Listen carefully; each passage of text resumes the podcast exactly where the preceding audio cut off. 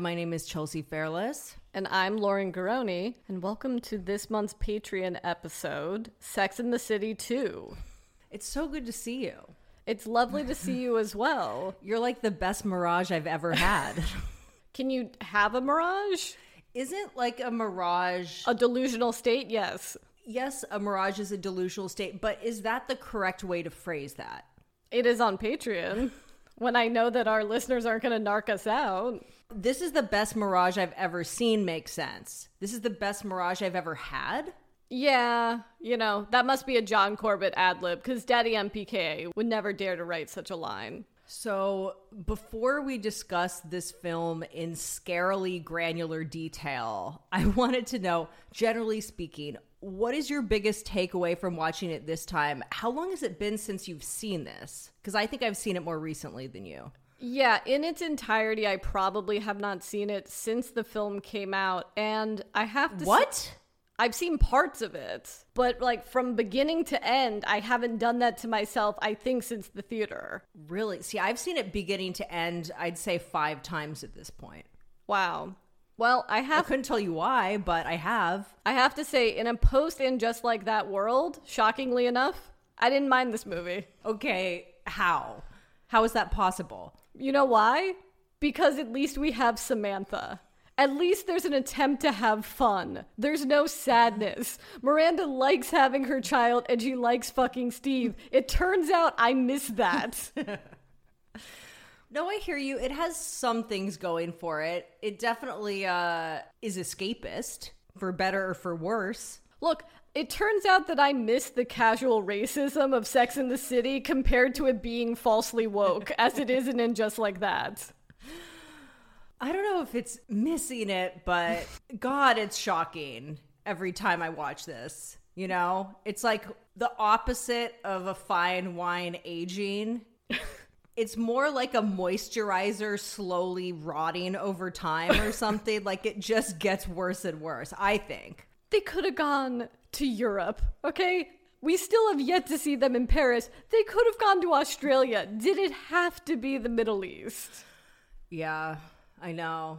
I think this central flaw in Sex in the City 2 is the assumption that taking these four very brash American women out of their element and into a more conservative culture would be funny. And it just wasn't funny. But I can get the thought process because that's basically the premise of the Sister Act, right? Like you can see where Daddy MPK might have thought, oh, this is just going to be really funny playing with this tension, but it just played into so many stereotypes about the Middle East that it just didn't work. Also, Cynthia Nixon was forced to say Abu Dhabi do. And that that was a crime against humanity. Now, what you're saying is interesting because if you remember when the film was about to come out, the idea was that maybe Big had lost all of his money. And if Carrie had to hide in a nunnery because of Big's financial crimes, better movie, I dare say. For sure. Kim Cattrall's character is not that dissimilar to Whoopi Goldberg's in what, what was her name? Deloris Van Cartier. Wow. I love that. That seems like the kind of movie that I've seen like 20 times and you've seen once. Twice. Do you think that in the Sex and the City extended universe, where does this rank? Higher than in Just Like That or lower than in Just Like That? I think it's lower than in just like that. There's elements of it that I enjoy. I enjoy the fashion. I enjoy how over the top it is, but it did lose its heart, its soul in the second film. Oh, there's a certain point in this film you can see Kim Cattrall's soul literally leave her body and just be like, Kim, we can't do this anymore. I know. I was watching this and thinking about her speech at that variety luncheon, and I was like, should we make some sort of edit where we edit like no, I'm not going to scream, I have sex in front of a crowd of angry men in a spice market. No, I will not allow my Birkin to be broken. Samantha worked so hard for that. No, I will not allow a very surfacey, boring menopause plotline be the only significant thing that happens to my character in this film. No, I won't let a background extra ask if I'm Miley Cyrus's mom because we're wearing the same dress. No, I won't put a suppository up my vagina dur- in an office climate. No, I will not be uh, fucked on the hood of a car while Cyndi Lauper plays. They act like fucking in public is a freedom that only Americans have. It's like, it's illegal here too. All right. Shall we go back to the beginning? Sure. So, once upon a long time ago, there was an island. Oh, God. some Dutch, some Indians, and, some, some beads. and those beads led to steamboats and skyscrapers. How? What the fuck? She kind of skips over about 300 years.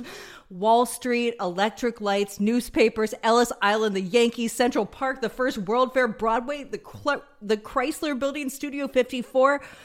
I like to think of that as New York City, BC, before Carrie. Well, this is this is very Carrie to put herself before everything else. New York didn't really begin until Tuesday, June 11th, 1986 at approximately 3:30 p.m. Should we be celebrating this like a national holiday? Look, I forgot what a chokehold Alicia Keys' Empire State of Mind hmm. had on the culture in the 2010s. Totally, but we should note that Jay Z was not in this version of the song that was playing behind Carrie's demented monologue. That, you know, I hate to slander Daddy MPK, but like he could have done another pass on this. And also, it's over this B roll of New York cityscapes, which to me, B roll of any city is just automatically a red flag when it comes to a film. Yeah. Also, the fact that in 2010 they used the term Indian, not like American Indian or indigenous person. It just seems kind of insane. But there was so much going on that I don't think anyone really noticed that. And then it just got so much more problematic. I don't even remember that this was the opening of the film because what I remember opening the film is the montage where they finally explain how all of these characters met. And I gotta tell you, quite like making a solo film about a young Han Solo, I don't need to know how these characters met, especially if you're gonna make them meet in ways that I'm like, well, that certainly didn't happen. See, I love this, and I think this is the best part of the whole movie. so you wanted a prequel with these characters. At least this is fun. I get that it's a little weird because they're at their current ages and playing people that are uh, 30 years younger. Yeah, and de aging technology wasn't quite there yet. Yeah. I think it's interesting that Carrie moved to New York dressing like Jennifer Beals in Flashdance and then evolved into Madonna. Within the span of a year, by 1987, she has met Charlotte on a subway when a homeless man dropped his pants. Yeah, I love that their origin story is a shared sexual assault. Is that sexual harassment technically? It depends on what direction It's he was technically sexual assault. Depends on what direction he was dropping his pants in, I guess. I still kind of can't believe that Charlotte, even in her 20s, would be taking a subway, but sure. Yeah, her Reeboks look just too white for that. Or wait, no, that's Miranda. No, I feel like she was also wearing sneakers. I always. She was probably wearing Keds or something. yeah. Miranda looks amazing. This was genius. This is the one I. I believe in their meeting, although it's hard for me to believe that she met Miranda last, I guess. They don't really establish what year Carrie and Samantha m- met, but we'll get into that in a second. But yes, this is the most legit thing ever that Carrie was working in the dress section of Bloomingdale's and found Miranda crying in a dressing room. I think I cried in a Bloomingdale's dressing room the first time I tried on a Diane von Furstenberg wrap dress. Uh, yes, for those who don't know this about Chelsea, she has a, a, a long time hatred, rivalry with the DVF wrap dress. It's just the myth that it's universally flattering that I take issue with. It's universally flattering for women that look like Diane von Furstenberg. Or, Yeah. I'm sorry, Diane. Yes, or Sarah Jessica Parker or whatever. But I wonder what the size range even is these days for that dress. Were they the original Brandy Melville? Darling, it's all That would be so fucked up. It's one size and it's it's Sarah Jessica Parker sized. Okay, and this is the most egregious, which is that Carrie met Samantha when Samantha was a bartender at CBGB's. I don't believe for a second that Samantha had a punk phase. Do I believe that Samantha fucked a punk guy? Absolutely. Yeah, there's no way a punk ages into being a woman like Samantha. Also, you could have picked Danceteria. Yeah, the reality of this situation is that she would have been a door girl. She would have been like Connie Fleming or Diane Brill. She would have modeled in an early Thierry Mugler fashion show. That would be her vibe. It's just such an odd choice. Well, also, she would never like the music. That's the biggest thing. Carrie would never be at CBGB's.